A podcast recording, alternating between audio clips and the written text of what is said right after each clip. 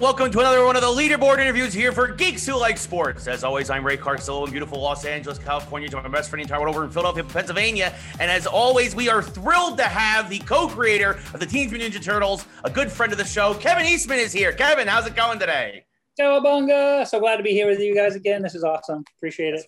We are so thrilled to have you. We, we are, of course, uh, uh, shortly issue four of the last Ronin will be coming out when this with this series. We're about ooh, hopefully fingers crossed about a month away from getting the next issue. We're um, we we uh, of course uh, about six weeks after issue three, so we can talk a little bit spoilers here. Spoiler alert.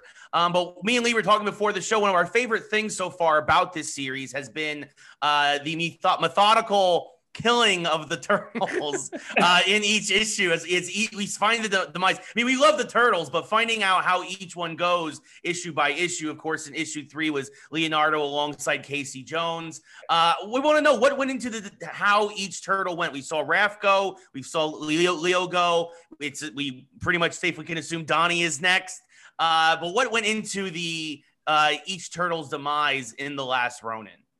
Um, it was it was really um, threading and interweaving the story that we wanted to tell in, in, in, in the level that so in each passing, um, you know, because the last Ronin pretty much sums it all up in the title, as you know, obviously. Um, so we wanted, um, you know, I wanted each passing of one of our beloved characters to have such an important moment in in place in specific stages as the story evolves because you know it's you start peeling apart the layers and reveal you know as Baxter Stockman comes in and what he does, like right. especially in issue three, and you know how Hiroto has sort of come up, and then it's very it's it's, it's very specifically thought out and and paced in a way that we want to keep it um, um, respectful and and and to, to our beloved heroes, and and uh, we're you know it's sad, but we want each of their moments to be as epic because it is sort of you know if you think about it, um, my first thought as I dove into the series into what I wanted the series to be is um, it's almost taking place right after issue one, which you know the turtles were raised by Splinter to you know do away with uh, Saki, the Shredder. It was an revenge. It was a revenge story, and you know here we are 37 years later, and we're completing that story. Um, um, so it's it's it's it's it's a challenge and it's incredibly stressful. it's exhilarating um, and a lot of work um, because it's like, uh, um, as I babble on here, it's like I feel like it's um, I'm directing a film in the sense that uh, every set, every background, every character, what everything looks like. I initially draw those, and I work with these, you know, the Escorza brothers and Ben Bishop and uh, the wonderful Tom Waltz as we put together this whole thing. But it's a it's a it's a full on you know, hundred million dollar movie set. So, so, so without the hundred million dollars, it's just me over you, there. like, yeah. As as the co-creator, right? Like, I mean, and again, I, I would expect nothing less from you from from doing this the right way. But personally, to, to I mean, you're essentially burying your children. I mean, what is that like as a personal journey as a creator? Uh, to have to write these. And, and, again, like totally understand what you're saying about the quality of it, but like for, as you personally, this has got to be a really weird experience. It is. It's, it's it's a it's a weird experience, and it is sort of like um, you know, it's it's it's funny because it go back it goes back to the original story um, that Peter and I worked on in uh, 1987. And what had happened, we'd gotten to issue 11, and uh, it was it wrapped up a big storyline, you know, and we were sort of going like, well, where do we go from here? Um, and so we said, well, let's let's look at the long game. Let's look at 30 years down the road. Where will they be? So 1987, it would have been 2017, and so yeah, it was that's scary. kind of the final story, if you will. And then we had a point to navigate to. And although that original concept never materialized, obviously until now, um, we ended up in the same situation with the IDW series. Is that as Tom and IDW and and the whole team sort of come out, came up to issue 100, we were looking a year into finishing issue 100 and it was the same thing. I was like, whoa, where do we go from here? And it was sort of like, I think it's time to sort of set aside all the amazing stuff and everything that we had done and accomplished in that 100 issues and go say into a dark knight universe which is sort of a universe of turtles within its own. It wasn't set in the idw universe. It wasn't set in any other universe. It leans heavily obviously on the mirage universe. And that was the, the spark. And it was uh, so the idea that was going to be, um, and that's where I came up with the name of, um, you know, being the last Ronin, and certainly Michelangelo being the first turtle ever drawn was uh, there was no to me there was no second choice for the, who the last Ronin would be. Um, so, but yeah, it's it's um, trust me, it's heartbreaking. I, I am writing this stuff and I'm laying this stuff out and I'm going like, oh geez, yeah. like, it's it is it pulls on the old heartstrings you know, you mentioned you mentioned the Dark Knight, and it gives me a chance to bring up something that I thought was uh, pretty cool at the very end of issue three, which looked to me to be the the turtle tumbler or the turtle tank. There what was that. What was the inspiration for that? With April building this amazing monstrosity of a vehicle, uh, and when can we and when can we find the ad actually in plastic and on toy shelves somewhere? Because I want one now. Yeah. I, whenever I I can't wait. I want one um, for sure. No, it was um that really harkened back to some of the elements um, that um, Tom and I put in and, and, the stuff that I wanted to go into the series were things like, you know, the turtle van was based on issue number three of the Turtles, where we had April in her VW van. And so mm-hmm. there were certain key elements um, of turtle lore that were well past the Mirage universe, if you will. But um, the best part is sort of going into those universes and picking and choosing certain things. And so I felt almost from the beginning that we needed a, you know, a, a turtle van of sorts. And so there's a big moment coming up in, in issue four that we're doing right now, which is obviously that was the setup. Um, but we needed that vehicle, and uh, man, wait do you wait do you see wait do you see it? It's awesome. no, I, I, I, can't wait to see that. You know, um, you know, another question I wanted to ask you about is is that uh, I've noticed in most of the issues, but specifically this one, there's a lot of commentary about mental health, PTSD, uh, and kind of dealing with past trauma. Was, was, there an agenda with that? Is it just kind of go with the story? Is that a message you're trying to bring light to? Well, it's it's you know in some ways yes, and and then you know certainly you know Tom is uh, you know we we family of veterans. We have veterans in our family, and Tom was uh, served in the Marine Corps and, and stuff. So there's sort of those issues, but it's sort of um, also leans heavily on you know, you know, I guess family trauma and drama, and that you know, imagine if your whole life centered around um, you were raised to, to basically seek revenge on a on a, a really bad guy, right. and so you know your first 15 years life. So and then you know, assuming as we all look at the whole rest of the turtle, turtle um, um, legacy or the stuff that the turtles have been through, it's been you know like including Karai. So it's been a lifelong thing of I don't say Hatfields McCoy's type of thing, but it's been this lifelong sort of you know tit for tat and and and you know it's just this life of never ending revenge and one-upmanship and stuff. And so I said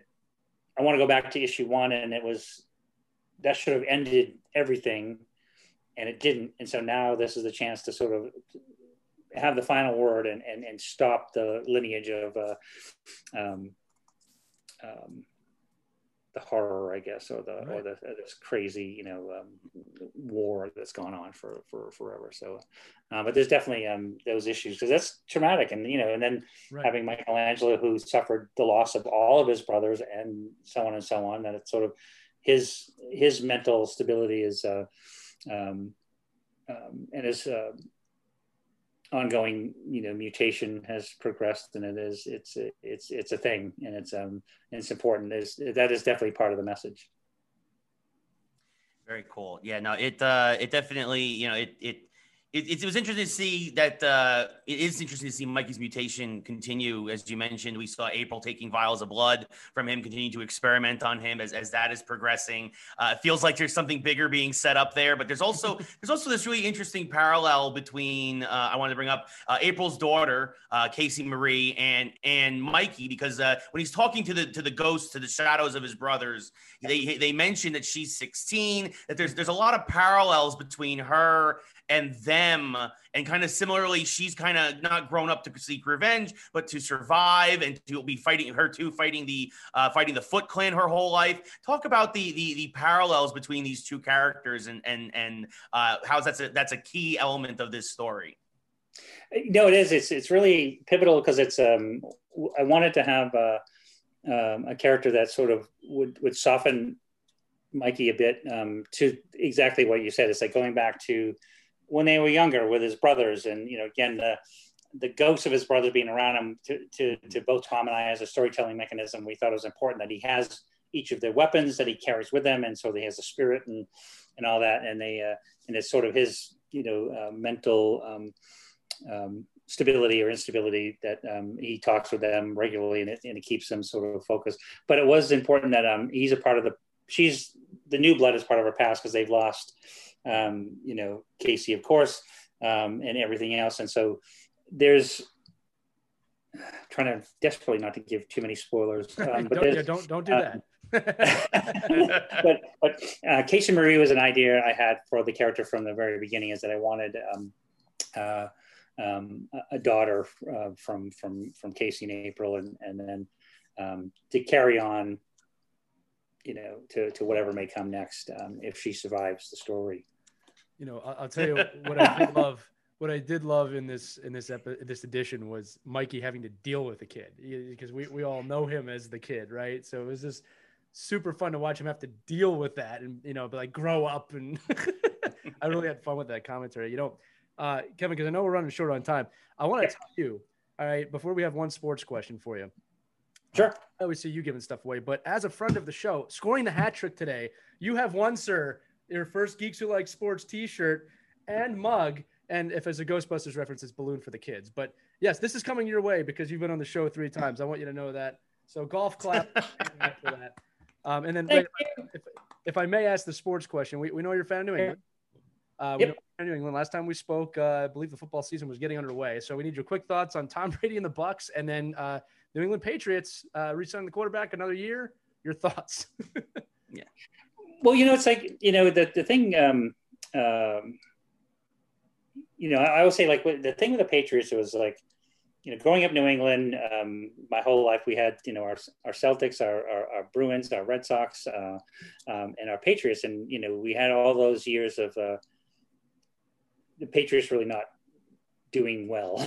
Yeah. so, we, so we suffered through some of the, uh, you know, the, the bad times. And so when Mr. Brady came along and um, did such a fantastic job um, and, and, and, did all the amazing things. And I, and I think it was a good time for him to um, make the break that he did for all the reasons they did going to the Bucs and then doing what they did. Um, and even, you know, because our son Shane is, um, he's a Patriots fan because dad is, and, and, and you know, we are. Um, and a lot of his friends will tease him. They go like, "Oh, you're just jumping on the bandwagon." It's like, no, my dad was a Patriots fan his whole life, so I am too. And so we watched Gronkowski go with him, and we, I think he's got a an Edelman shirt is on his wall in his bedroom and stuff. So, um, but yeah, no, we're we're you know hopeful for every season. Um, I'm still a Patriots fan. Um, you know, kudos to Tom Brady and everything he's accomplished for his career, not only for the Patriots but for uh, you know himself in the sport. Um, but yeah, we're still hopeful the Patriots will have a good season uh, this year. So Ray, nice Boston fans do exist, Ray. You see, I told you. Yeah, said that there's not nice Boston fans. It's just my experience with Boston fans is a mixed bag. So, but obviously Kevin's on the good side. So, uh, now before before I let you go, I would be remiss if I did not ask you a, a video game question. We've had a, a lot of turtle announcements with yes. video games yes. this year, so we have to ask you uh, two things. First off, uh, Shredder's Revenge, which is continuing the old side scrollers based on the, the late 80s, early 90s from the arcades. And just recently, yesterday, Nickelodeon announced what they're calling their All Star Brawl, which is kind of like a Smash Brothers mix up. And it has Leo and uh, Mikey in it. Uh, okay, so first question is does anybody else in the Nickelodeon verse stand a chance against Leo and Mikey? Like, really, Helga from Hey Arnold is going to be taking on Ninja nin, Ninjutsu Masters? Like, it feels like there's an unfair advantage there. Am I incorrect in that assumption? Like, no, I, I would lean towards your your call on that one, and uh, you know, and, and, I am excited for the new. Uh, for the new uh, um, the Shredder's new Revenge, what yeah. you call it? Because I was like, because it takes me back. I love the oh yeah. The arcade game was always one of my favorites when that mm-hmm. came out, and you could play with so many mates, and, and it was yeah. easier to play than the um, the first Nintendo game. So, uh, but no, I, I yeah. um, look forward to the new games, and I and, and hopefully that um, um, with the popularity of Last Ronin, maybe we'll see a Last Ronin one, but that, I don't know. It's like everybody dies in that. So I guess everybody dies in video games eventually anyway. So I'd play it. I'd play it. I'm going to play this one with my son. I'd play that one probably by myself, but the, the, the side scroll with my son. Yeah. yes.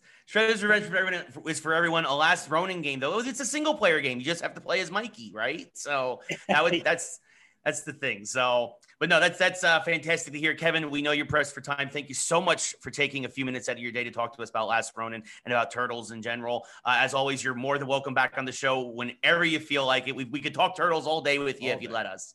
Yeah, So- Appreciate it. Uh, great to talk to you guys again. And yeah, let's circle back after issue five comes out and let me know how I did. Absolutely. Uh, we, we owe you a cheesesteak no matter what. So that's fine by me. That's right. When when the cons start back up again next year, we will meet up with you and we will get cheesesteaks and and and, be, and alcoholic beverages and we will chill and talk about turtles. So it'll be it'll be a good time. I look forward to that very much. Awesome.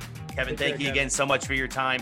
This has Thank been the Leaderboard Interviews with Kevin Eastman, and we are the Geeks Who Like Sports. See you next time.